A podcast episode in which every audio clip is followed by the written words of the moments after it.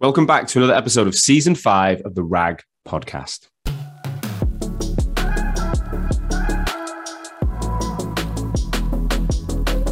As you guys know by now, this is the number one podcast across the recruitment sector globally.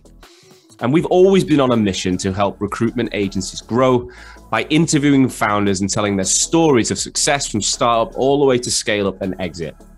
Well, this season we're a little bit different. How do you, as a recruitment leader and founder, maintain your family and friendships whilst being the best person at work? How do you stay physically fit mentally and emotionally? And how do you find time for yourself in the madness? How do you find time for self interest, for hobbies, and self improvement? Well, to help you with this, I'm going to be interviewing someone every single week that can demonstrate experience in one or more of these areas. So I'm going to talk to recruitment founders and also some experts from outside the industry who can deep dive into things like relationships and health and well-being. So sit back, relax, and I hope you enjoy today's show. Hello and welcome back to another episode of the RAG podcast. On today's episode, I am joined by Jamie Trevett and Tony Robbins the founders of the Just Group Recruitment. Now, Tony Robbins is also a very famous speaker. Um, so I don't want to get you confused and too excited, but this Tony Robbins did actually work in sales and for a while um, worked on a TV channel where he sold equipment. So you could say it's a the Tony Robbins off TV, but maybe not the right one. But these guys are Bromley based. They own an agency um, that's been going for 10 years this year. They recruit across the construction market and they have about 24 staff. Now, the reason I wanted to work with uh, interview these guys is one, they're just so down to earth and genuine. They are one of our Hoxo clients. I love every interaction with Jamie and Tony. Um, but they've been through some really tough times. In the pandemic, they actually shrunk down to six people. When you've been together for 10 years, to go that down to six. And then when they went into the second lockdown in the January of 2021, they genuinely felt like it might the business might go under.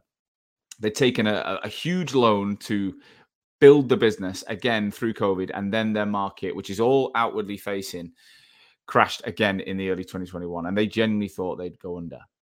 In the pandemic, they also exited and parted ways with their one of the original founders. So they've been through the breakup of a founder and their business on its knees in the pandemic and managed to rise again to the point where they've grown to one of their well, I think they are the biggest both financially and headcount they've ever been. And they've got exciting expansion plans to go out into the US. Um, really honest guys, really genuine. You're gonna anyone in, in the recruitment sector will empathize with these guys. So without further ado, Jamie, Tony, welcome to the RAG podcast. Welcome, Sean. Well, welcome, Sean. Well, thanks for having us, I guess. it's the first time anyone's welcomed me on my own show. So thank you. yeah. Good. Thank you, Todd. Thank you both. Um, guys, it's a pleasure. I think we've uh, me and Jamie have been speaking about this for a while. I think he's he's been he's been a fan of the show, I believe, and wanted to be on for a long time. And uh, I'm glad we finally got around to it. Well, I, originally, originally when you first started this out, there was discussions. I think you you reached out to me and said like, you know, I'm doing this podcast. You know, you know, thinking about being on it. I was like, yeah, yeah, we'll be on it that was years. That was about three years. Three ago. years, we got it. Yeah, and then all of a sudden you become too big for me to get on it. it's taking that time to get on it now. No, man, that's that's not true. That's not true. We, we I just wait. You just got to wait to the right time. Today felt the right time. So, but look, guys, thank you for for taking the time out. Um, I'm going to inju- in, individually ask you some questions because it is tricky with two people. Um, Jamie, do me a favor. For anyone who doesn't know you, just give us an overview of who you are and what your job is in the business today. Yes, I'm Jamie Trevett. Um, 10 years now operating as the, the managing director for the Just Group. Um, my role uh, effectively is more operational and strategic for the business now. Um, you know, driving the business into to different markets and um, helping Tony really from a strategic perspective as to where the business is going to go and, and grow. Um, you know, anything if you like from from finance all the way through to marketing with the support of you good people. Yeah. Um, you, you know, and, and, I guess strategic direction. That's pretty much where where my so you, is. Are you not in sales anymore in recruitment? Well, you say you say that we we've recently started driving into the US, so I will be taking on a, a the, the, the, kind of US sales function um, and, and, driving that expansion into the US. So I will be jumping back into back on a desk and, and get the cobwebs off and see how good I actually am. and, uh, on, it's, it's been a while since I've probably about two two years since I was billing. So yeah, it'll be uh, it'll be an interesting interesting journey for people either to see me crash and burn. But yeah, I'm excited by it. To be fair, I'm really excited by the UFC. Good luck, mate. I'm excited for you too. Tony, what about yourself? So yeah, obviously Tony Robbins. Um, yeah, part my, my main function in the business at present is the learning and development side of the business. I help with a lot of the training. Um, you know, especially since COVID, we, have had a lot of new people come into the company. So a lot of the whole 360 training aspect, I get involved in that side. Um, I help manage the floor across all the divisions that we've got as well. Keep an eye, obviously, on the sales function, pipeline, that side of things. So, yeah, it, it, it's a bit of an all-encompassing role. Um, I'll, I'll, get involved in sales as well. It's just quite a lot of learning, training, support to the team within the, right. Within the okay. Group. And and do us a favor, Tony. What? How would you describe? Like, give us the overview, the bird's eye view of the Just Group. How many people? Where you based? Divisions, etc. So we we're, based in Bromley in Kent. Um, there's six divisions. We've currently got 24 people within the company, um, ranging obviously from the sales team through to compliance, office manager, finance, um, director, and uh, a, non-exec as well. Um, within each division, within our it's, construction recruitment, it's specialist divisions, predominantly within the subcontract market. So mechanical, yeah. electrical, interior fit out, groundworks, building envelopes, which is the facade, the, the, the glazing, the roofing, the cladding side. Um, and we work with building products, the salespeople within that. So we've got the, the different divisions within each division, each consultant. Have they all got different names? I remember, like you've, each, yeah. each one's yeah. got their own brand. Yeah. So just building services, just building envelopes, just sales, just construction, just interiors. Yeah. We, took, we took the Ronseal approach, didn't we? Yeah. That's yeah, exactly what right. it says on the tin.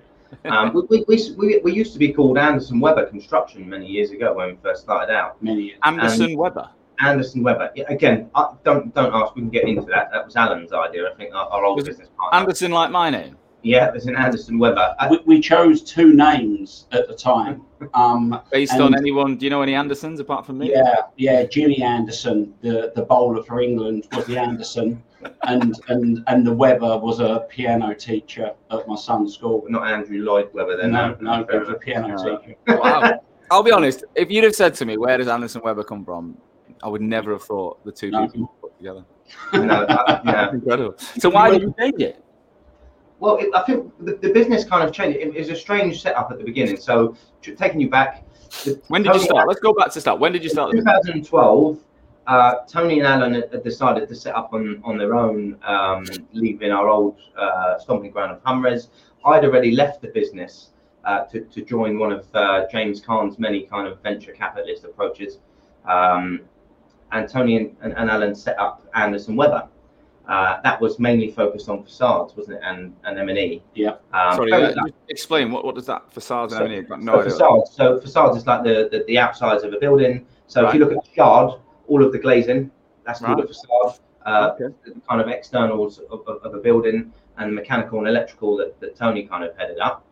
Um, and about probably about six months after you guys had started, I was running my own company again, another strange name, James uh, James Rose. That was my old uh, my old pseudonym, so I used that to, to set up, and that was going all right for the for kind of six months, and I think both businesses were doing well.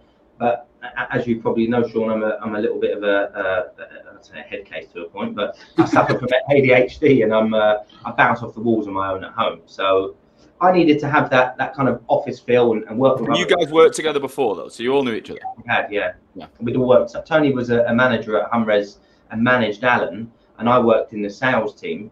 Um, strange enough, we kind of tried tried to, to join uh, to join up within the business, but they wouldn't let me join Tony's team because I worked with one of the directors and, and made him look good. So I think he wouldn't let me wouldn't let me leave. So yeah, a bit of a strange one, but we ended up kind of getting together uh, and I think initially you guys offered me a job.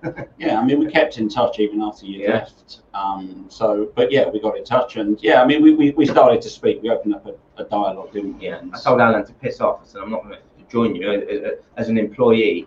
And, and it kind of left it there for, for How would that, just how were both businesses performing then? So you've got two Well, I was individual entities, and were they was yours similar to theirs or different market? Or Mine, because my my background was mainly kind of sales, um, building products, um, which is anything from interior, exterior products, you know, ceiling, lighting, furniture within an office, uh, and also interior fit out. So, you know, if you look at, Yeah. let's say, for instance, um, what's the, the, the big group, you know, Regus or, or, or WeWorks, Yeah. companies that actually go and fit that out. So I was kind of in a, in a separate market, to be fair. So we weren't really competing against each other. But the timing just came right, and I think we decided to, to kind of join together. But we'd set up a, a separate entity called Anderson Weber Construction. So, um, you know, the guys had invested some money and, and had their own part going that was doing relatively well. Um, so we decided to, to, to separate them out. And after about six months, we found that the construction one was paying for the other one. so we kind of amalgamated the, the two businesses and and then changed the name not long after that to, to the Just Group. We had that same vision as it was almost like uh, EasyJet, Easy Group, Easy Coffee, Easy Hotel, etc. Yeah. Um, so where that's did the where did the word "just" come from? it just come out of nowhere, I guess. ultimately, It's- I think Alan pulled it out to be Yeah, fair he, he did. He did. I think it was just a word that could lead easily on to other to, to other words. You know, just this, just that. And It's memorable, isn't it? It's memorable. It is. Well, and it has exactly what it says on the tin. You know, uh, I, I studied marketing and branding when I was at, at uni, and, and a lot of you look at businesses that are very generic in name. You know, I've heard your story about why you why you chose Hoxo and stuff, and The you look at. Anderson Weber. I mean, what, what does that mean? Is that a law firm? Is that an accountancy practice? What do you do? Um, you know, and branding is, is all about being identifiable and, and, and resonate with, with people. So we decided to, to shift it up, and we've had a couple of rebrands actually to, to this point, and we've actually now got each brand operates under its own kind of color scheme and everything else. So it's really identifiable as that specific brand rather than being part of the Just Group. Yeah. that makes sense. I love it. I love it. What What did you guys do before? Were you, did you all work in the industries that you recruit? Did you sell or work in Uh, M and E? Or I mean, I'm I'm older than I'm 15 years older than Jamie, so I'm, I was 50 this year. it. You wouldn't know it, but I was 50 this year. So my I actually started off in retail sales. So Right. that's where I come from. I've done 15 years in a department store selling beds. right. So um, so I I done that for 15 years, and then that I worked for a company called Allders, which was quite a big department store across the UK. Yeah. Um, that had been going for over 100 years. Then it's a bit of a, a long story, but a guy come in, actually tried to rebrand it, and within 18 months it had gone bust. wow. So anyway, so I left there. I went on the road for a couple of years being a rep, um, and I done that, which was fine. And then I can remember I was sitting over in Worcester Park, over in Surrey, one day reading the Evening Standard, and there was just an advert. It just said recruitment consultant required for London Construction Company. Um, little advert, phoned it up, got an interview, second interview, and then I spent. I joined, and, and I was 34 then, so I actually got into recruitment at 34. So um, like I say, I'm 50 now. So Yes, you didn't have that long. You didn't do. What did you do? A few years before you set up. Then, like five years, four or 5 I've years. done six years. I've done Thank you. six years there, and then left, and we've been doing this now. This is our 10, 10 year anniversary. anniversary this year. So um, Wow. So I've always kind of been in sales, um, retail. I loved retail, very service, very obviously face to face. You know, it was it was fantastic, loved it. And then on the road, selling carpets and rugs and things like that. Again, selling. And then now I've just for the last 16 years sold people. You So- missed out the fact that you were on TV selling it as well. Oh, it, yeah. it, it weren't quite a QVC, but it was something, something well, along those well, I was on Ideal World. I went on Ideal World shopping channel. I've done, I've done- Go on. Yeah. Well, Did you it- do it- well? well, it was when I was working for the, the a company called William Armes, a rugs and doormat sort of company, and they they got a contract with Ideal World, and they wanted someone from the company to. You basically have someone from the Ideal World shopping channel who calls out all the numbers and what colours are available, but it wanted someone from the company actually knowing the spec of what was being sold. So, So we could say, we could say that the Just Group's owner is Tony Robbins, the celebrity TV speaker. We, and it- wouldn't be a lie. It wouldn't be a lie. Great marketing scheme. It's We'll not a get fucking to lie. there's all Right, there you go. You can have that one for free, guys. You can have that one. For free. I've also wrote hundred best-selling books. And, the power, the power within your carpet. I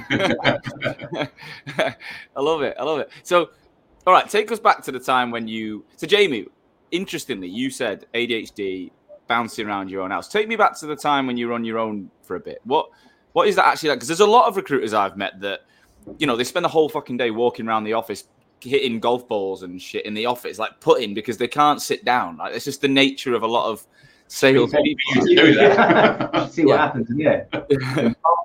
well, I would have done if I was about five or six kilos lighter. But, um, but yeah, so for, for, me, I kind of left university. You know, not I think me and you are not too dissimilar in age. Yeah. Um, I left university during the, the recession after 2008, um, and, and, and kind of fell into recruitment like everybody does.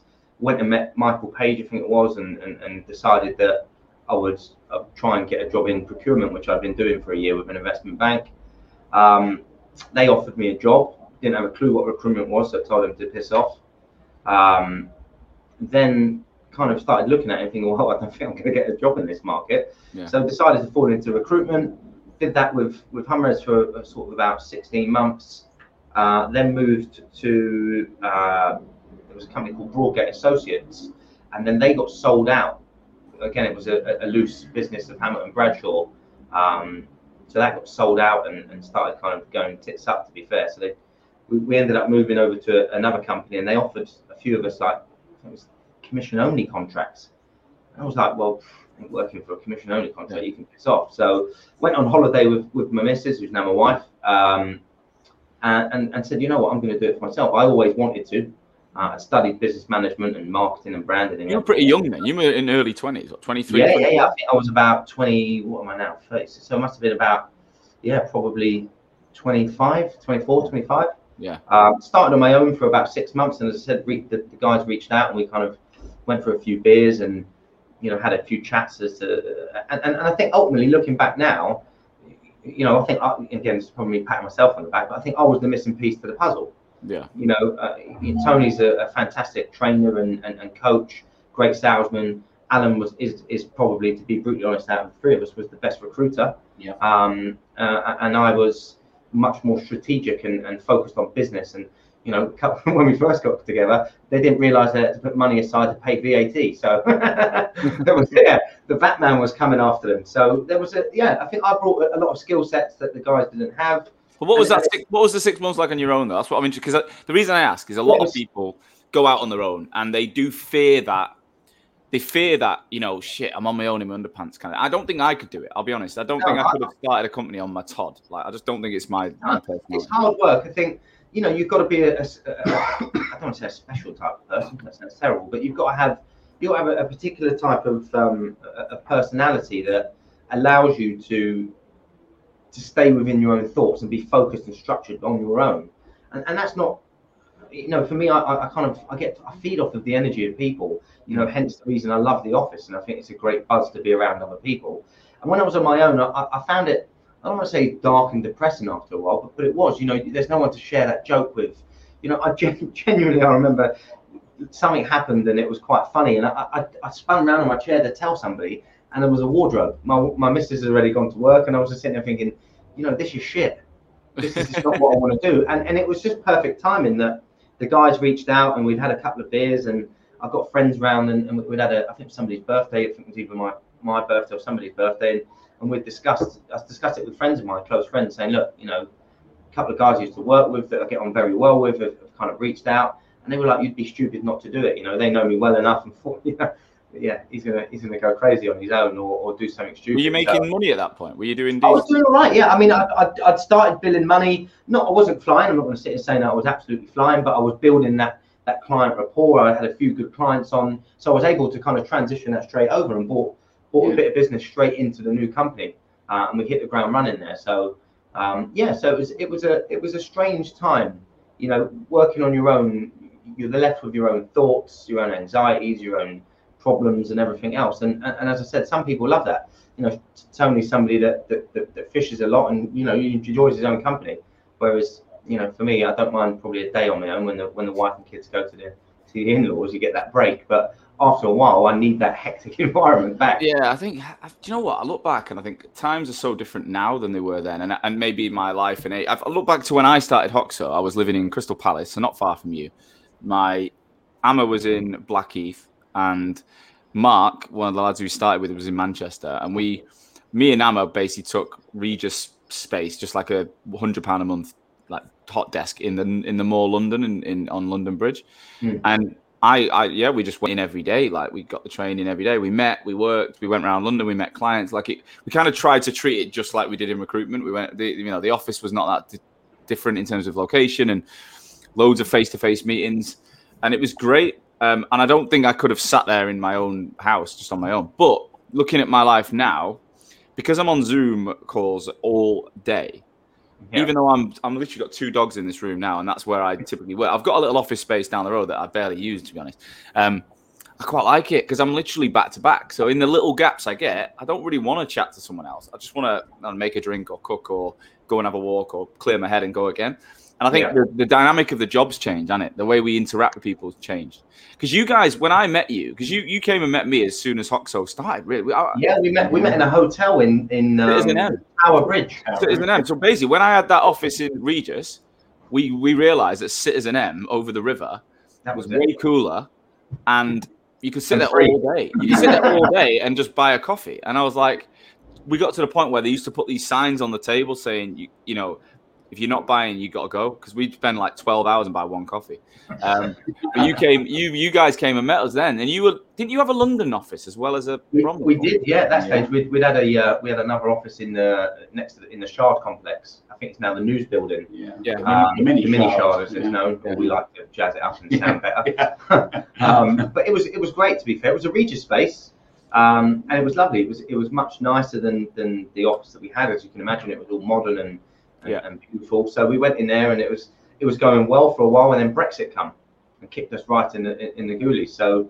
Um, it, we made sense for us to, to kind of scale it back and bring it back to Bromley, where we've got a, a much larger space and hadn't filled that up by that stage anyway. Why did you uh, need London and Bromley though? They're so close. Like, what? Well, Would be the, the the problem for us is, is again, if you're in Bromley, we're kind of we're in a strange, strange place. And I remember speaking to, to I, think, I think it was yourself or, or yeah, I'm sure it was you that you had a client in Clapham Yeah. previously, and you, you did a lot of functions and stuff for them because they had the same problem. Mm. Just trying to get people to come out into to, to Clapham, and, and you know, whilst Bromley is a, a recruitment hub, there's it's a lot of IT recruiters and Yeah. and healthcare was massive here for a while before IR35. London just gives you the option to draw Yeah. people in from north, south, east, west. Yeah, of course it does. Hertfordshire and Yeah. It's everywhere more else. about talent than anything else. Yeah. Not not egos in the shard. No. No, But I didn't know if it was clients or some like there was more London-based clients or anything like that. No, Well, it's it was. just I mean, a lot of our business is still London and the southeast. Um, but but I think we were probably naive to a to a strategic approach as to ensuring that we had a hub and that we would train our own staff and, and, and develop people properly. We thought that you know it was the, the the gold rush. As soon as we got into London, we'd have everybody knocking on our door, and you know we would we would flash out a, a 15 to 20 man office really quickly. But uh, as as lovely as as London is and as broad as it is, you're competing with mass amounts of other recruiters who are, who are nine very- thousand agencies. How many? Nine thousand in the city. Wow, there you go. And I But we, we also saw a lot of clients actually come out of the city Yeah. who, who had offices there. They started going out Yeah. to home counties, I guess, for cost, Cost, for yeah, space. cost. you, you know, so actually being in the city itself, you know, and then like Jamie said, Brexit come and it kind of just, yeah, it it didn't work refocused our mind, Yeah. didn't it? I think as to what we should be doing and where we should be spending our money and our time. And we thought if we can get over Brexit, then it'll be full steam ahead. So- Why did Brexit affect your industry so much? I think it was just more the stop-start process. It was the, the the uncertainty as to were we going, were we not, and, and and we were kind of battling that for about three years, weren't we? Do you remember there was every three months it felt like there was a new were signing. there was sign in, yeah. and then there was a new approach from Boris or whoever it was, Theresa May, I think at the time, was coming out, new statements, and it just kept causing backlogs to projects to kick off because you know construction is is predominantly private investment unless the government really step up, um, and it's a lot of foreign investors. So it's a for them, I think it was a case is is London going to be the hub that it was always been. Um, so it had that knock-on effect to, to projects kicking off and, and major projects as well. So it, whilst it, it, it didn't kind of kill the industry by any stretch, it just kept stop starting. So we just had sales that were there was no rhythm to what we were able to do. Um, you know, and, and to be honest, we were just surviving. So how many people you got now? Did you say? It's 24. 24. 24. Right, and how many people did you, when you joined as a three? Was it just three of you, or did you have a few people at that? There was one other guy. There was a, a, a young chap called Harrison who was working with Alan. Um, so it was just the four of us. Then we hired a, an office manager. An office manager. So it was the four of us. us. Yeah. How have you found? How, and how have you found? Obviously, you know, going back to early days and now, how how have you found the growth journey of hiring and training? Because that seems to be the bit that you know every good recruiter starts an agency. They know what they're doing. They build. They they tend to rocket pretty quick in terms of income. And then only you know a small percentage ever break and grow big agencies. Some stay super small. You guys are kind of in that middle ground. How have you found that? Because that's got to be the hardest part of the business, right? I think I think you have a choice as a business. Like I say, you can, like I say, you can be on your own in your own room earning your money. That's fine. You can set up a business and you can have like, you know, take Harrison, the first guy at the equation, myself, Jamie, and Alan in a room. Three pretty good recruiters. You know, if you want to earn some money, the three of us with low overheads, you can do it. I think there, there comes a point in your business where you decide if you want to scale your business up, if you want to take it further, and then and you, you know you have to have a plan to do that. But it, it, it's interesting, you know, going ahead in the story a little bit with COVID. COVID kind of took us, you know, like a lot of companies, it really knocked the business for six.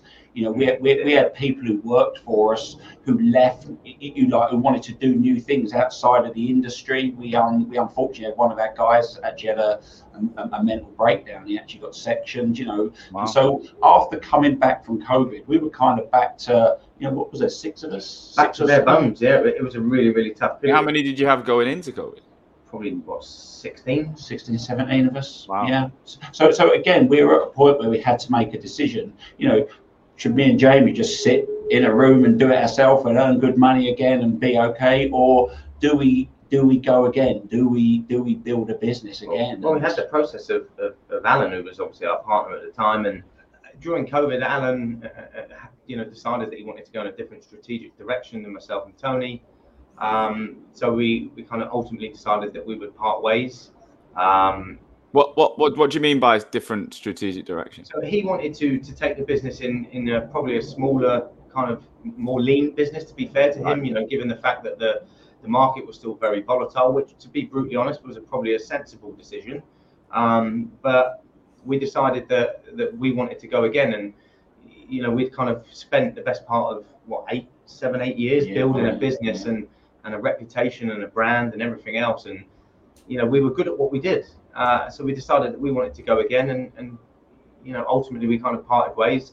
Sadly, it's not ended the, the, the best way that you would like it to, but that's business, and it's never. Do you still speak to him or? Uh, no, not really. You know, we're kind of on.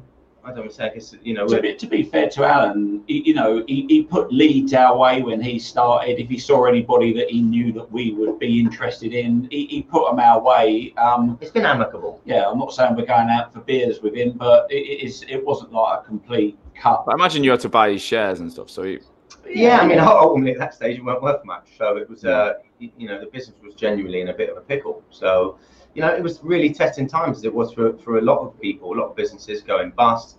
We had a lot of clients going bust, people that owed us money, you know, mass amounts. You know, April was flying, wasn't it? It was absolutely flying. It was going to be our record month. Yeah, We had record numbers on the board. You know, the staff were buzzing. It was great. And then all of a sudden, boom, straight off the edge of the cliff. March died, and, and, and suddenly you're sitting there thinking, how are we paying his bills? so at what point in COVID did did all that happen with Alan? pre, didn't it? was it just? It was right at the beginning. It was like the February time. yeah, February, March. We knew it was coming. You know, it was Right. coming, and we'd seen that. It, it, it, construction is a very strange market. It kind of affected construction quite quickly, didn't it? Yeah, I mean, it was in the country, COVID. Um, I, I honestly don't believe it. Obviously, none of us expected what was going to happen happened, but it was kind of in that January, February time. Yeah. Three, when- when- three when week lockdown, happened. wasn't it? I went to Dubai. I went to Dubai end of Jan, and I remember I'll never forget. I was driving in a cab, and I was reading like Sky Sports News, and I, I was like, players were leaving China, and I remember reading Marouane Fellaini leaves China due to COVID, right? So I'm like, what? And then the, and at the same time, the taxi driver was like, "Oh, you're gonna have to start wearing masks soon as COVID's coming." I was thinking, whatever. Get out my hotel, uh, the cab, in walk in the lobby of the hotel, and who's in the lobby? Marouane Fellaini stood there. Fucking hell. Um, and then I got back and did throughout February, I did a couple of rags, and and yeah, it just it just escalated, didn't it? It's like did you boo him as a City fan? Did you?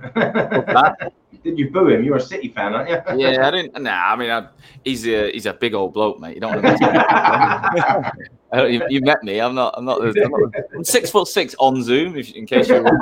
Uh, that's been that has been the maddest thing about a remote company. Whenever we meet in real life, everyone's just like, "I thought you were tall. I thought you were tall." I'm like, I'm not that big. I'm interrupting today's episode to mention our sponsor. Talent Ticker are here to help everyone who are in such a candidate short market, right? So if you're looking to grow your recruitment business in 2022, you know candidates are important and Talent Ticker are here to help. What they do is they help recruiters work smart and not hard. They've got over 300 agency clients, recruitment agency businesses that use Talent Ticker, and that helps them connect to the right person at the right time for the right reason. Okay. also automates a lot of monotonous tasks we use and provides simple tools to identify ideal and off the grid candidates, people that are under the radar for open roles. So if you like the sound of finding more deeper level talent that's not exclusively on LinkedIn, for example, then get over to www.get.talentticker.ai forward slash Hoxo. You'll find the link in the episode. Go and take advantage of the special offer they've got on there for our listeners so so you guys early COVID. So then when it come to the first full lockdown, you remember the weather was beautiful, the country was fucking weird, everything was odd. I remember I went on this mad exercise regime and 75 hard and built the academy and it was just a weird time of my life. I was about to leave my wife. It was mental. But there was pros and cons to that time. And you guys obviously were dealing with that with Alan. How did you cope with being at home and being isolated? Quite quickly, didn't it? I think the, the, the you know, I guess look, be fair to Alan, he was like, well, you know what, if it's going to go that way, then let's just get it done and dusted. So solicitors drawing up papers, it was pretty quick, um, and, and, we kind of parted ways. We then decided to to shut the business because it was the best point to, to, kind of close up shop and everybody kind of go home. There was no working from home because it was just no. it was pointless. Um, so the next three months, I mean, like a lot of people I've heard on your podcast, it was brilliant. I mean, I had a young son who was probably, you know, I think he was about a year old or so at the time, and it was it was it was it was brilliant. I probably had the best three months of my family life that I've ever had. Uh, my wife wouldn't say same, to be honest. I was driving her absolutely potty, but I, you know, done a lot of landscaping in the garden, to which you come around and charge your back. Remember when you were allowed to come into the garden? Charge your back within about five minutes. You were useless to me, to be fair. Um, project management. Project management. yeah.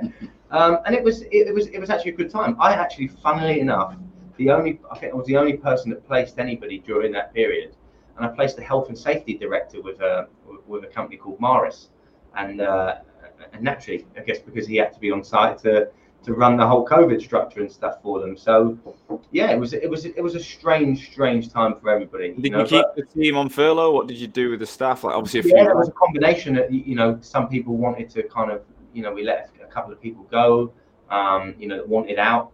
We, we put some people on furlough that wanted to stay part of it.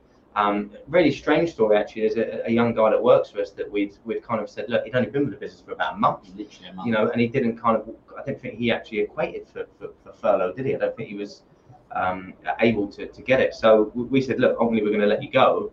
Uh, and then about two, about a week later, we were like, no, this is a bad idea. We think this kid's got promise he's actually the, probably one of the largest billers that we've got now after training him from being a, a, box lifter to a, to a recruiter. So, yeah, I mean, I mean, what was it like for you? It was well, like, like a lot of people. Initially, we thought it was going to be three weeks, um, which then turned into three months. But I, I, don't know. There was always the pressure of the business in the background, but it was almost like there wasn't anything you could do about it. At that time, there wasn't any support from the government. There was talk about it, but we didn't know what was coming. Um, I, I mean, yeah, I just like I said, the weather was beautiful, and you know, I like my garden. We went out for walks when we could, and just kind of, I don't know, the pace of life just slowed down for three months. And listen, eh, you know, you need money in this world to live, but I think the majority of people actually enjoyed taking their foot off the gas. You know, we were forced to, but after that initial week or two, you you just had to buy into it because there wasn't yeah. anything you, you had to See, do. My stuff didn't slow down at all. Like it, it slowed down in, in it slowed down with sales. Oh, it just literally fell off a cliff in April and May. But I was like, well, we, we, we, we let two people go. We went remote.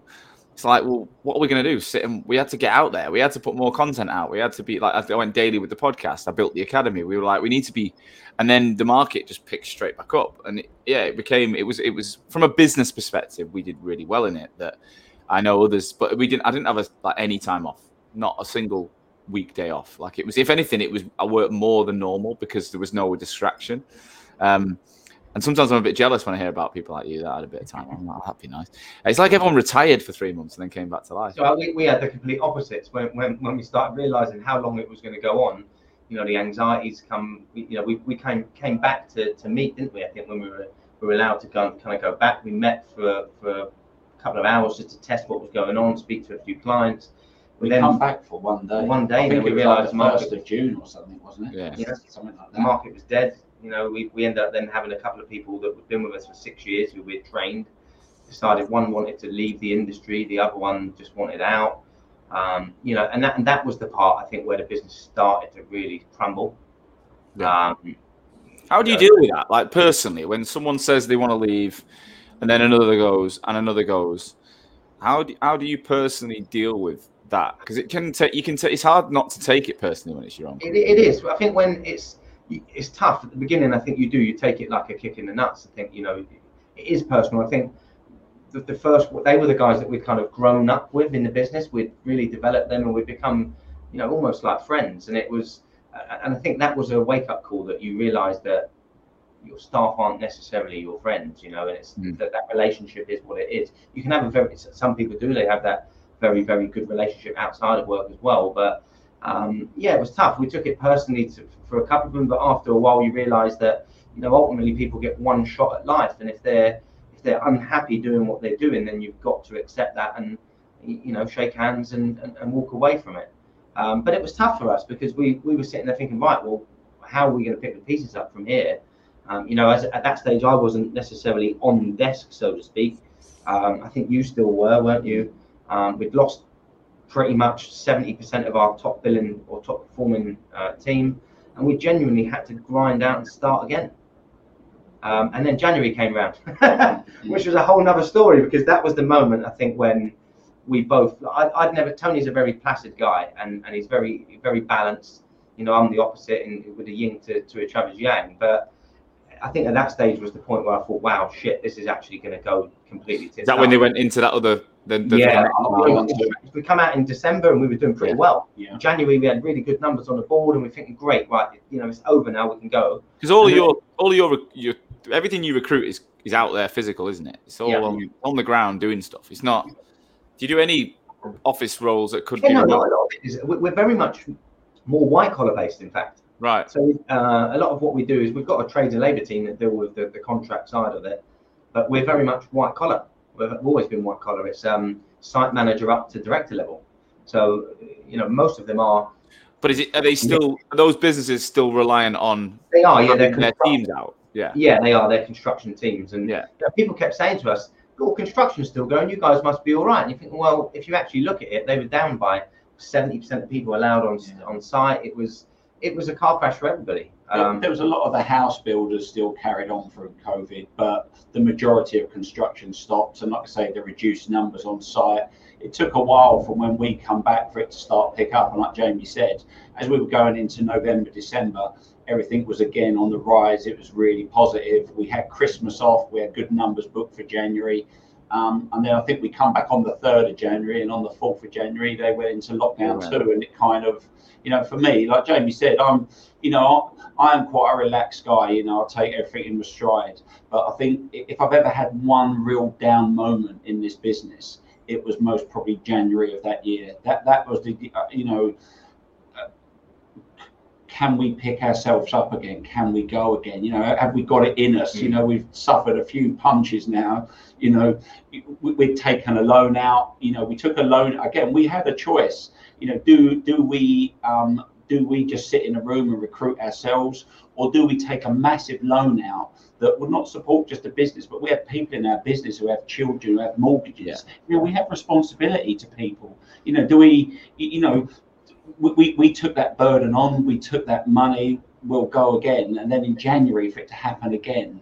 It was So you already took the loan, and then you, oh shit. yeah, we were deflated massively, Yeah. and I think that was the first time that that, that I personally uh, believed that this was going to go, and and I think we, we both hit rock bottom, you know, mentally. I think we were in a, a real tough place, and I think we find, you know, usually one of us picks the other one up, and and, and we were both flattened, um, and it was just it was really it difficult. was, it, wasn't it, was, a, it was a devastating. It was, you know, not obviously just for us, for others, but it was just a, a devastating blow, just to kind of feel like we'd weathered it to to go again. And I don't know, you know, whatever people's opinions on COVID is and the rules around it, it it, it really did mess with with. In, I mean, not just us. You know, you saw it across obviously all the Yeah. you know all the restaurants all the hotels obviously aviation every, you know so many industries suffered from it and but that that that january lockdown really did i think as a business test us think ultimately what we didn't know was that it would mostly have one of the biggest positive effects on the business going forwards coming out the other side of it just just just in terms of it actually allowed us to just refocus we you know again we we picked ourselves up Did the market did it did it come to a complete standstill again, or did you did It you did maybe for a while, yeah, it, it Yeah, did. But we, yeah. we kind of managed to, to to pick ourselves up, to to dust the cobwebs of cobwebs off. We we, we we hugged and cried, and we got to that point of maybe me crying on your shoulder rather than the other way around. But we, we, we got to that point where we said, you know what, fuck it, we're just going to go again. We're going to absolutely just do it, and we're going to stick our heart, heart and soul into it. And if we fail, then we fail, knowing that we gave it everything.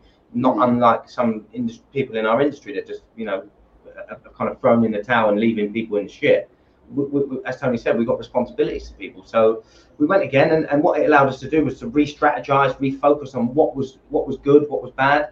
You know, we've made many many mistakes in, in running a business for ten years. You know, we've cocked a lot of stuff up, but but we we've learned from those lessons, and I think having that time to reset. So what did you than- Like, give us some examples. What So did you with actually the do? learning the development function, we, we actually invested a lot of time into into that. We've refocused on what Tony and I would do in the business, uh, the markets that we would go into, the types of clients that we wanted to work with. excuse me.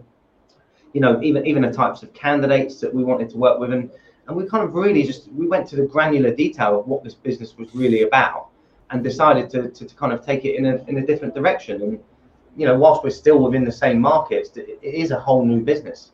It's a whole new business with a whole new new culture and a whole new approach. You know, So so, you you were separate again, doing it all from home for a bit, and then no, we, when were- did we you- were in the office from from when, as soon as we were allowed back. Tony and I were in it. yeah Yeah. what was that April though? Uh, Were you allowed back a bit earlier than that? Yeah, no, no, no. When did we come? What originally? No, no, second, well, after Second time. July, No, must have been- no. Yeah, as soon as they let us back in, Yeah, I think it was around like late March, early. I know you were allowed you were allowed to go into bars and stuff on April 12th. I know that because I went I went out straight in London that day and met with my mates. it was freezing. You weren't allowed in. You had to sit outside. It was this freak cold day in, in April. I remember being like wrapped up and everyone had like hoodies and hats on and and it was a good day out. It was good fun. But um, so how's the business taken shape and what's what's happened since then? Well, I mean, since then we've started going into, um, you know, larger clients. We've taken on a lot of, um, you know, getting on some PSLs and stuff like that. Construction is a very strange market to, to jump on PSLs because you're going through the whole vendor process, which is a pain in the ass. Um, we've we've pushed into into the US. Um, we've kind of gone into into Ireland in a few markets. You know, we've started to look a little bit more internationally, and, and it's been really positive. We've you know we've started to get a lot more a lot larger billers across the business a lot more of a spread as well as as that you know the, the younger guys coming in and the the less experienced are starting to, to build money off the back of the, the training program and the, the L&D that we've put in place. So yeah, I mean the business has, has been really really good. I mean look, not to sit here and say that we've flown out the blocks. I think there's a a lot of people in, in recruitment have done very well during this period. You know, we would have done if we had really just we've just constantly reinvested into the business, new platforms, new technologies. You know, we've we started working with yourselves at the beginning of the year, which was Mhm. has been fantastic. Um, shout out to, to Tanya and, and Shannon doing a great job for us. Um, Tanya. you know, and I think Shannon, I love that. They call Um, themselves that. They're meant to. I'm going to use that next time around. But uh, yeah, and, it, and it's been it's been really really positive. We we probably haven't hit the numbers that, that other recruiters have, but we've we've progressively got better. Do you know what though? Like, I, I'm so guilty of the same thing, thinking about what other businesses do, but it doesn't fucking matter, does it? Like the, the truth is, you've got a you wake up every day, you put your own fucking Just Group hat on. No other business actually matters to you. It's your life with your business. Your comparison, they say, is the thief of joy, and it's so fucking true. Like, I, I, heard you say that actually on the on the note because I've been listening to the to the rags since you started going, and you know, you, you do realise that you, well, you have to realise that you can't you can't play everybody else's cards. You've got the cards that you're dealt, and you need to play your hand. And it's so easy now in the modern life of Instagram and TikTok and everything else. And you think that everybody's living the best life, as they're saying, and they'll FOMO that the kids are, are rolling with these days. And, and, you do. You constantly you constantly comparing yourself to everybody else. This is where we should be. I actually have recently, probably in the last week, deleted my Instagram and Facebook because it pisses me off. Man, I got rid of mine. I got rid of mine. I got rid, uh, end of 2019 when where was it? Was it end of 2019? End of 2020? When was no? It was 2019. It was when me and my my ex when shit went wrong. I knew I, I just could not face because she loved her Instagram and I thought fuck this. I'm not. I'm not yeah, I, was not even her. Just it just kind of the whole platform I felt was very bullshit, fake. It was all yeah. about everyone watching each other, having a good day, and I was like, I, I want to enjoy my own day, so I switched. I, I, basically just deleted the app off my phone. I've never got it back and I'm I'm a lot less like angry about it now. I kind of I can go on there and check it every now and again, but I, I haven't missed it, and I love not. LinkedIn is my business, but any other social platform, I just don't give a shit about personally. I hmm. think it, it's all it'll do is it'll make me compare my day to someone else's day, and I don't need yeah. to do that. the The thing about this show is it actually it can contribute to the negative. I get it; it can be quite negative in that respect. That every week I release an episode with someone, and you know we shout about five, half a million quid in six months or five, 50 million turnover. Or, and I get that. Unfortunately, that can create comparison. My intention with the show is to give people some form of insight from everyone. So it's not if if you can sit there and listen to each guest and try and take one thing, then I've, I'm happy. Oh, I mean, I mean, definitely from, from our perspective. I mean, I, I, I mean, I, I literally listened to it, and yeah, there's there's elements where you think yeah, we could be doing better, but ultimately, I think to myself, it's achievable. These guys are doing it, you know, and they've done a fantastic job in building their businesses. And you do take certain insights from it. You know, actually listen to, I can't remember the chap's name, the the, the, guy down in Brighton. Um, Nada, yeah. Yes, and uh, and you guys mentioned about the whole EOS platform. Yeah. You know, I've been looking for, for, for, for stuff like that for a long time, and so I started looking into that. Um, yeah, so you get you get small insights from people as to how you can to constantly get that one percent across uh, across the board, and you know, yes, you you got to take the rough with the smooth. That if you do compare yourself to other people that are, have built a you know a 35 million pound global recruitment business and they're driving a Ferrari every five minutes, then great. You know, but it, it, it should it should it gives me certainly more inspiration than it does the the negative. Right. Well, that's that's good. But yeah. I do get the other side. Tony, you talked about the loan you took. Like, where are you at with that? And honestly, now, like, what what's the situation? You you took a big fucking risk. Yeah. And yeah, we're now what 18 months later, what's the situation in terms so, of? So the loan obviously sits on the business. You know, yeah. we've started paying it back. Um, it, it, just becomes part of our, you, know, your liabilities, right? Yeah, go, goes into the cost, and it's just something we have to factor in. You know, it was. It but if you put yourself in a position now where you find you got that buffer where you you're stable and you don't have to, you're not real, you know, you you can easily cover that in the future and it's okay. Yeah, yeah. It's. I mean, we, we didn't take it. You know, you take it now. You got to pay it back. You know, I mean, there, there were certain people who took loans through COVID, knowing that they didn't have to give anything back. But again, you know, we we've always run this business, you, you, you know, clean. You know, we we've you know, we, we'll pay our taxes, we'll pay our corporation tax. We may moan about it, but we'll do it. And we took the loan out for for for the reason of well, two main reasons. We had responsibility to the staff but but we wanted to to to, to go again as a company. And you know it's we're kind of in that period as a business where our our costs each month against our sales you know yeah we're making money but you know we're in that balance. And that's that's what i was saying initially. Me and jamie could generally just sit in a room recruit and do really well out of it when you build a business, there's that tipping point of costs and, and yeah. sales. And, you know, COVID, like Jamie touched on, you know, we, we, we, we, we look for bigger fees now. We work with more select companies. We do a bit more retained business. Um, we're opening up in the US. You know, we've been we've been looking at the US for quite a few years, in fact, but Brexit, COVID, has, has, has, delayed that until this point. But we're already quite successful in there. And in fact, we had a, a, bit of a strategy meeting this week about you, you know the nuts and bolts of the, the, the, next phase of that. And we've got you know key indicators for this year what we want to hit with the US market. But the UK market is still a big part of what we do and our staff out there. And you know we're driving both sides of the business. But yeah, the the, the, the loan like I say, we had to make a choice. Do we want to go again? If we are going to take a big loan, and it was a big loan, um, you know, are we, you know, we got to be all in. I think, I think that's why that January kind of second lockdown kind of hit us a bit because you know we, we took the loan with good intentions, good intentions for the business, for us, and what we wanted. Looking back, it was the right decision. Okay. Yeah, of course, of course. I mean, listen, if we had crashed and burned and the business has folded, we'd go on and do something else. We're good at that, you know. I mean, but like I say, it's you, you got uh, uh, uh, everybody, I guess, who, who you speak to who owns a business. There's always an element of risk. You know, when, yeah. when we set the business up ten years ago, you know, my two children then, well, they weren't children, children. They were like thirteen and fourteen. Um, but my wife didn't work. You know, I'm doing her an injustice. She worked in a school, just you know, reduced hours. She looked after the, the, the house. Um, we didn't have much savings. I took those savings and set up the business. It, everything's a risk, and you got to kind of you got to you got to back yourself, and that's what we did. And the, the loan was just another one of those points in it, it, you know in our steps on this journey. Yeah, yeah, you know, and and we took it we took it with the right in, you know purposes and and we sit here today thinking yeah i mean that that was the right decision well it has been i mean for, for the business we're actually probably the, the most financially sound than, than we've ever been mm.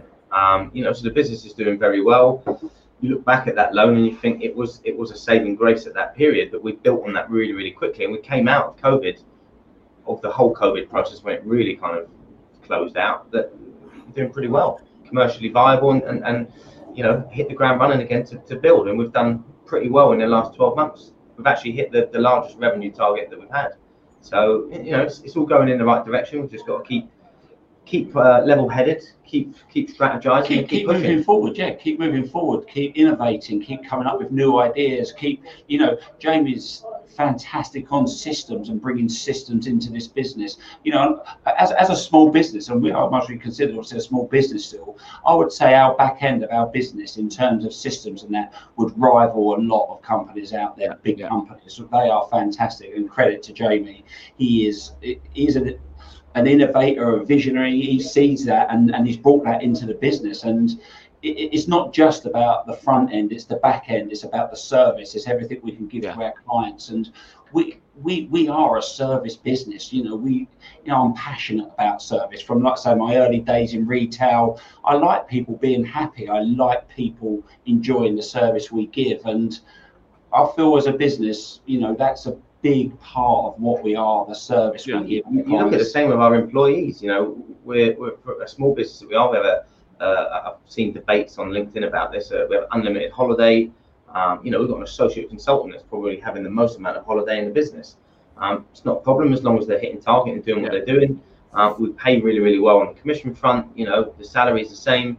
We've just put you know life insurance and, and, and, stuff like that in place for, for people that have been here for a while. So we're constantly looking to to, to, to, to revolutionize a business and bring it up to date and give people what they need. You know, income protection insurances and stuff like that are in place that you know should the worst happen and COVID point 2.0 come around, you know these guys have got some level of security as well. And, and it's yeah, it's pleasing for us that we've that we've got that loyalty from our staff as well because we we build that we build that into our culture. We've got a career charter that shows them, you know, I mean, I mean, we, we've kind of always prided ourselves on not, you know, we would get to people for pay rises before they come to us, you know, and there's always the odd exception. Don't get me wrong, but there's a career, you know, that is it's, it's, it's a self promotion tool. You know, there's metrics they need to hit, and you're promoted, you get more money. You know, it's yeah. not you know, people can see a career, people can see a route forward, and if that's into management or principal consultant, it, it, it's there. You know, we just want to give them the support, the love, the the, the, tools and everything to be able to do that. And you know, we're, we're a couple of honest, open, transparent guys. You know, Jamie definitely wears his heart on his sleeve, and you know, but that's what you get from us. And we want people in our business who who want to be part of that of, of this project. They want to be on this, you know, we say on the bus. You know, we want the right people on the bus. You know, and and, we we select the right people. It's an important part of our interview process. That they're not just you know they're not sitting in front of us and saying, "Oh, I can bill X amount of money." We look at them as a person where they fit into the team out there because will we, we will be able to give them what they need, what they want, what they're looking for in their career. 100%. You know, one thing I think we've learned over the 10 years, and I think if you said to me, what is the one thing you've learned over the 10 years? I hope you had that question written down, but always, uh, always waiting yeah, Always there, when of course we were. Like, uh, is, is that ultimately, and you hear a lot of people saying this, it's not about the destination, it's about the journey because you can sit there and have the target of doing 30, 40, 50 million in, in revenue with a 10 million pound yeah. Uh, you, you, know profit for, for, the point where you get to the event that you want to sell it or, or what have you. But ultimately, if you don't enjoy what you're doing, then why are you going to work? Yeah. Go and work somewhere else, you know. And I think that's that's what we've learned over that time is that fuck it, let's just enjoy the ride, you know, and do the best that we can do and, and and make time for your own families, make time for your own yeah. life. You know, live, live. You know, you can't. I mean, uh, again, I'd imagine there's a lot of business owners out there who earn a lot of money who sometimes at the end of it think, mm, you know, they haven't given themselves time, their families time, you know, and, and, I get that you have to put the hours in, but, you know. So how do you guys manage that? So, you, Tony, your kids now that must be one, one of the my, my, my, oldest boy is 25, works for us. My other boy is 23. He, he's, he's actually a quantity surveyor for a construction company, so he's kind of in the industry. Right. Um, and how often do you like? How do you manage being a dad, a husband, and and a, and a business owner? Like, what's your kind of, I guess, approach to it? Yeah. Well, I, I mean, both my boys still live at home. Um, Great. You, you, know that I'm, I'm in no, you know, rush to boot them out. I love my boys, and you know, you know, me and my wife. You know, I think it'll be a sad day. I know they'll progress with their life, but I'm not in no rush to see them go. I like their company. You know, it's we're, we're a close family. You know, we're a very open family, and and, and I, I enjoy that part of it. That, that they'll come to me for anything, and you know I'll give them all I can. You know, it's it's, it's a fantastic relationship. And like I say, my oldest boy works for me, and it's you, you know I, I, love him working with me. You know, it's, it's great. It, you know, and I think he, I'd like to think he likes working with, with his dad. You know, oh, it's um, yeah, but it's you, you, know, yeah, I, I, like my holidays as well. You know, me and my wife like our holidays. You know, personally, I'm a big fisherman. I like playing golf. You know, so I can go from the from the day here with everything I do with loads of people, and then I can go fishing on my own for three or four days, five days, be on my own. I enjoy my own company as well, and I think it's you know, everybody will say the word. And your wife will give you that. Your wife will give you that ticket to go on your own. Wants mate. Yeah, you know, I think every now and then, you know, you know, but I'll, I'll just, I'll, I, I, enjoy it. You know, I enjoy it. I'm, I'm an outdoors person. Even though I've worked in an office, I love the outdoors. I like nature. I like being in it. I like being by water. I like being. I love yeah, all yeah. of that about it. And I get a lot of, you know, it's a it's a peaceful environment and well, it's, it's funny because I mean we're at kind of different stages in our life. I mean, for me, I've got two young boys. Um, you know, one's ten months, the other one's coming on four.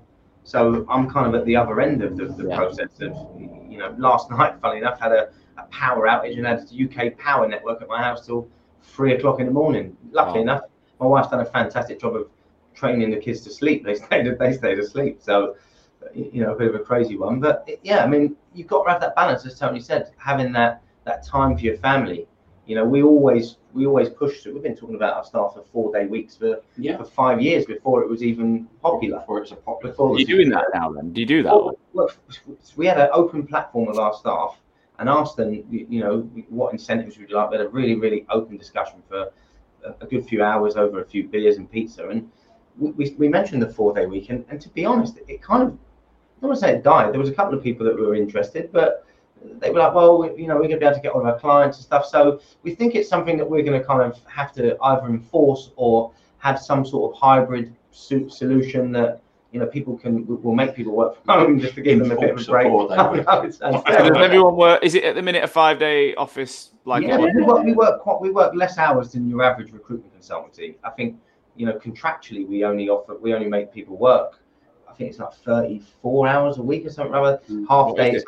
What's your uh. Eight till, eight till, five Monday to Thursday, and then eight till three o'clock on a, on a Friday. contractually, but we always run incentives about giving time. The one thing you can't buy is time. So we're always saying, look, you know, let's hit these metrics collectively as a team, and we can all go home at 12 o'clock on a Friday or have Friday off. We run something called the Green Light Gang, which is basically where we've got like specific metrics, as every recruiter has. We try and stay away from KPIs, but you know, real kind of revenue generating metrics. Uh, and if people hit them, then they, you know they just that's it. They just they go home. Go home at twelve o'clock on a Friday. It's a four and a half day week. Like, like I say, this Friday because it's going to be hot, we've got uh, an incentive running that will just close the business on Friday. You know, we you know, we, we want to do that. We want to give people time. We want people. We also have a self-policing and self-motivating. You know, yeah. it's, it's it's about it's about giving that balance. For us, we see ourselves as setting governance of a business, yeah, a, platform and a structure to work within, the tools to go and do well. Um, but ultimately, it's it's it's about that balance. Go and live your life. Don't don't live to work, work to live. And and we, we try to really really press that. Um, so you, know, you might. Sorry, go on. Go on. I was just gonna. So you're obviously you've been part of the running group I I set up a while ago. So was it March or April you jumped in? It was March I jumped in. I was pretty shit, to be honest. At first, I was terrible, in and out, in and out, in and out. You've been pretty April consistent was, since. Yeah, April was the first time I really started getting into it, and that's been fantastic. I mean, that's probably you know credit to you. It's brilliant. I think everybody that's in it says the same. You know, I'm not. I, I started going to the gym years ago, but I've never been a real kind of mm. like pump iron, let's get ripped up kind of guy. You know, it doesn't impress me, and it doesn't it doesn't you know people have their own own needs to do it and fair enough but this running stuff brilliant you know it's really i said i say it to you pretty much every day on on whatsapp on the group that the clarity that it gives me in the morning it drives tony so mad you know i come in here with adhd lined up fired right this is what we're going to do today it's like yeah, right yeah, yeah. have a tea and relax for a minute before we keep going but it is mad though isn't it when you get out and don't when you when you get out and do it compared to the days you don't they're not even comparable like the way you feel. No it's, it's honestly I, I literally will come in and be like yeah. I have, to, I have to kind of re kickstart myself going and get it going and what have you but I'll go running and I, you know you're pumped up you've got the dopamine going and again not to, to kind of keep coming back to ADHD but anybody that has ADHD knows that in order to kind of keep that um, you know keep it kind of I say suppressed or or, or flipping in your favor you've got to have dopamine, and that allows you to, to operate. And it's a strange one, but faster than normal. Yeah. Um, you know, I operate at a, a, quite a quick pace and can manage a lot of stuff. But if I don't have a dopamine kick, I can be a bit of a prick, to be honest. Yeah. Um, not to anybody around me. I'm not horrible to people, but just a bit like spiky, yeah. you know. And you know, people people notice that because obviously you're either you're either bouncing off the walls or you're a little bit down. Well, I've noticed it even in my house because you've got the step kids, and you know they wake up in the morning and they're kids, right? And I'm not used to it. So they're seven and nine, and I've only moved in with them five, eight, seven months ago, and I've only met them a year ago. So I'm getting used to it every day. But the days I go out and run and I come back, I'm so much calmer. I'm so much better. I know I'm better to be around. Whereas the days I've just woke up and the first thing I've had to deal with is is them, I don't know, running around, asking for the remote, not getting the clothes on, just being kids. I know I'm more spiky. That's probably a really good word to use. Like I'm definitely not, and, and I'm trying. I'm, I'm learning to be better. But I think getting up early and, and just getting out, getting out and doing something, whether it is gym, running, whatever, it just it just sets your day up. Um, final question then. So, what does the future genuinely look like? Like, so what, if you could paint the vision of the Just Group, what what do you want to? Where do you where do you want it to be? Global domination. No, it's genuinely. I mean, to a point. Yeah, we've got. Uh, we've actually the last week sat down and put together our, our sort of five year, three year, and one year plan. The aim for us for the first next year is to continue the, the growth and expansion into the US remotely from here. Um, the aim, hopefully, is by, you know, depending on how quickly that, that grows, and it's kicking off really quick, um, that we'll have boots on the ground in, in the US next year. Uh, you know, Tony will probably take a bit more of an active approach on the UK than, and I'll do the US, and we'll continue to grow both areas. And hopefully we'll, we'll have uh, the aim is to have two offices in the US in the next three years, and you know maybe five years, you know probably sell out. I think you know that's that's an aim. Um, whether that happens for both of us, as I said, we're in different stages of our lives. You know, Tony's at that stage where he'd probably love to, you know, take some some money and retire and do some fishing. You know, I'd love a chunk of cash to, to, to kind of secure your future, but bounce off the walls again. So uh, you know, yeah, I I, mean, think, I think you'll always do something. I'll you will. I'll be there putting your bait on your fishing rod just to get you going. So. yeah, I mean, it- we, we, we want to continue to progress. We want to progress our people because that's important. Without them, this isn't a business. Um, progress them, bring on some some some high caliber talent, uh, and keep growing. Keep enjoying the ride, and, and bring people on that ride with us that want to enjoy it as well. Yeah, the the staff are important to us. I, again, you know, echoing Jamie, growing America, carrying on doing what we're doing in the UK is fine. Bringing on the people, the people we got, enhancing them, making them better, getting them earning some real nice money, getting them enjoying their lives. You know, I I get, you know, we get so much pleasure in giving out nice commission checks. You know that, you, you know that it, you know they work hard for us, and it's nice when when they're rewarded. And just to keep growing the business like that keep offering you know uh, keep offering a service to both candidates and clients that you know that I, I mean i always want people you know the service that i expect i want to deliver and, and that's the kind of message that we, we give our people so as a business if we can offer that as we grow to everybody you know We'll be happy. then, then we will yeah that's it it's that, that will make us happy it's very simple It is. It actually is quite simple, It but is. it's difficult. You know, it's not, and you can make it more complicated than it needs to be. Um, I'm learning that. I we mean, do that, don't we? We all do that. Yeah. We make it more complicated.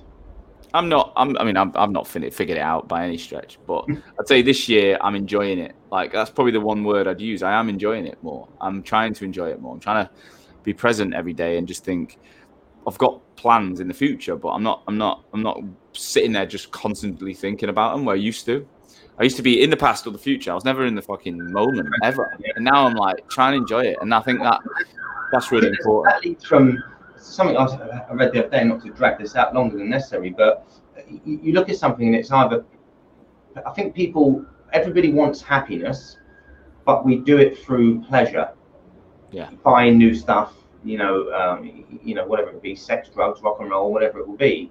But happiness is really about the things that are important to you, and I think we try to try to to to plug those gaps with pleasure when really happiness is in front of you already your family your friends you know. And, and i think that's the balance is learning to understand to be content with what you've got. Stay off instagram. And, uh, and, and, and and keep yourself happy and, and not chase pleasure Yeah, exactly. I, I had a weekend this weekend where I came back Monday. I felt great, and the week before I just got back from Florida and I felt like shit. But the truth is, I worked out that my weekend in Sheffield brought me more happiness than my week in Florida. It's mad because I had I had alone time. I had time with my missus. I had time with friends. I had time with the dogs. I was in nature. I ate well. I exercised. You know, I did. I, I ticked all the boxes of things that make me feel good. Whereas on holiday, I did have some great things, but I drank too much. I ate too much. I felt like shit. You know, I, I, I definitely I didn't co- I didn't feel great. I enjoyed. I had loads of pleasure. I overdosed on pleasure, but I didn't feel good. So happiness, you're right, is not pleasure. It's, it's not not always linked to pleasure. Always, it can. no and i think we try to we try to to, to, to to plug one with the other you kind of chasing happiness but through pleasure and, and i don't think many people understand it i actually saw a, a guy called james uh, he's a pt on, on funny enough he was on instagram. He's done a couple of uh, james smith a couple of books. James, I know James Smith. he's yeah and, and it's and it's brilliant. I think I, I I actually love his just open approach to it and it's you know it's it is simple. And and, and funny enough tony's been saying this for years. You know if you want to lose weight and i'm uh, you know a little bit overweight i know that um, you know it's simple. Stop eating loads of calories and, and run and enjoy yourself. Move more, eat less. that's what i'm more. trying to do yeah you know trying to get into that. And and that i've found that that's making me happy um, Mm. being around my kids you know better relationship with my wife and, and, and doing things that make you happy and, and not buying Ferraris that I can't afford. Um, But it's, you know what? It's a balance, and that, that's a big part of the show. Is is actually, it's not all about money. It can't always be about targets and money. It can't be. What's the fucking point? Like, you've got to if you if you, if you life, build a business and lose your wife and not see your kids, like, what's what's is it worth it? Well, you see, Steve- Jobs said that, didn't he? At the end of his life, he, that there's a statement that he made that basically, you know, he chased his, this this this ambition of, of growing Apple to what it was, but really kind of missed what was in what was what was in front of him. Really. Yeah. Um, You know, and a lot of the time it is in front of you. You know, it is in front of you. But some people are always looking for the next thing. And you know, listen, everybody has bad days. You you accept that you have bad days. You know, it doesn't matter. You know, a bad day isn't the end of the end of time. It's just a bad day. You know, you can't be you can't be hundred percent like England last night. listen, listen, it's about it's, it's like business. You just have to pick yourself up and you go again. It's as yeah. simple as that. You know, but I think for most people, they don't realise what they got around them. You know, sometimes for some it's too late. They don't see it until until it's too late. Yeah. For other, for others, they see it early and, and, and they adjust their life. I think that's what we try to press with, with our staff and within your life. Be happy, enjoy it, enjoy the ride, and and you know, let's be successful together. Of course. And that was never ever the, the narrative in recruitment businesses. Never. No target, day to day, week to week, month to month, quarter to quarter. And the funny thing in recruitment, I think a lot of people in recruitment will, will, will say this, yeah, wow, time flies because you're constantly under target. And yeah. you realize, like, shit, we're in June. Well, well to me, out. this year, I just think this year has been the fastest I've ever had. Like, to get to June, it's mad. Um, guys, I'd love to talk to you all day. I'm, I'm, we've run out of time, but thank you so much for the time. Um, really appreciate it. Really honest, open as always. I know you guys anyway. Um, if anyone does want to talk to you, just wants to pick your brains, whether it be about your experience, whether they want to work with work for you, whatever, is LinkedIn a good place to drop you a note? Yeah, massive. Yeah, LinkedIn, yeah. get in touch with us. We're, we're, yeah. we're always open to have a, have a, chat and you know whatever it will be. Yeah. Well, I think uh, the founder relationship bit as well of going through that. I mean, I've done it. I, we, we, we, Mark was an initial founder. He's no longer with us, and we've been through a similar story. It's not it's not easy, but it's one that a lot of owners find, can find themselves going through. So that would be something I'd say if anyone's got a challenge with a with a with a partner or whatever, then definitely reach out. But guys, take care. Thank you so much. Let's check in again in the future. Let's see how how this journey evolves. Um, and I wish you the best of luck. Thank you, as always, for listening to today's show. I truly, truly hope that you got value from it. That's the only reason I take time every week is to ensure that my audience, future and existing recruitment owners are learning from each other to make this industry that I love so much stronger. Today's episode was brought to you by Hoxo Media. I am the CEO and founder of Hoxo Media, and we are the world's leading content marketing and personal branding agency for recruitment businesses specifically. So, we are working with over 200 agencies and 2,000 recruiters right now both managing the brands, producing content, building written, video, podcast content for niche recruitment agencies all over the world, as well as coaching at a desk level individual recruiters in your businesses how to be better on LinkedIn. That's how to brand themselves, that's how to produce content, that's how to use the opportunity on LinkedIn to get traffic to their profiles and turn that into business. We're coaching people all over the world every single day. If any of that sounds of interest, please do visit www.hoxomedia.com or drop me, Sean Anderson, a personal message on LinkedIn. I would love to talk to you. Tune in again next week on LinkedIn. I'll see you soon.